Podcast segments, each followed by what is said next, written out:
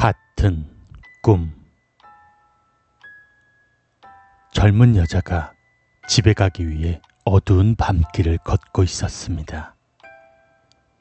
문득 등 뒤에서 인기척을 느낀 그녀가 뒤돌아 보았더니 검은 옷을 입은 남자가 그녀의 뒤를 따라 걷고 있었습니다.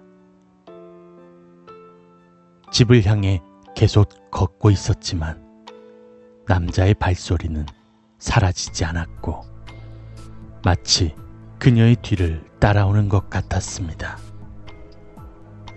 설마 라고 생각했지만 무서운 생각이 든 그녀는 걸음을 빨리하여 근처에 있는 편의점으로 들어갔습니다. 편의점에서 물건을 고르는 척하며 주위를 살펴보는 그녀. 남자는 편의점으로 들어오지 않았고 아마도 편의점을 지나쳐 간 것 같았습니다. 하, 착각이었구나. 라며 안심한 그녀는 간단한 쇼핑을 하고 편의점을 나왔습니다. 그런데 편의점을 나와 골목으로 들어가는 그때 그녀의 등에서 차가운 아픔이 느껴졌습니다. 뒤돌아보니 방금 전에 그 남자가 그녀의 등을 부엌칼로 찔렀던 것입니다.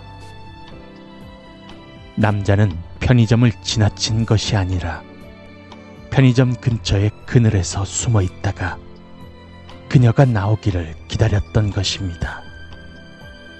그리고 그녀의 의식은 점점 멀어져 갔습니다. 의식을 잃어간다고 생각했던 그때 그녀의 온몸에 흠뻑 땀을 적시며 눈을 떴습니다. 모든 것은 꿈이었던 것이죠.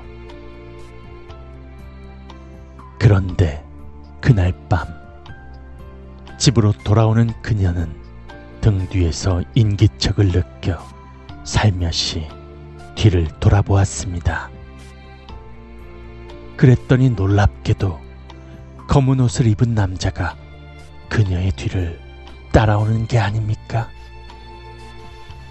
공포에 사로잡힌 그녀는 꿈과 같은 편의점에 들어가 애인에게 마중을 부탁했습니다.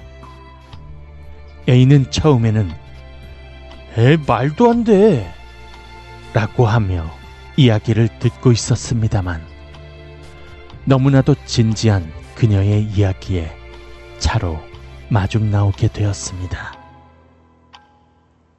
이윽고 애인이 마중 나오자 그녀는 편의점에서 나왔고 꿈속에서 남자가 숨어 있던 장소를 피해 무사히 차 앞으로 도착했습니다. 이제 괜찮은 걸까? 라고 안심한 그녀.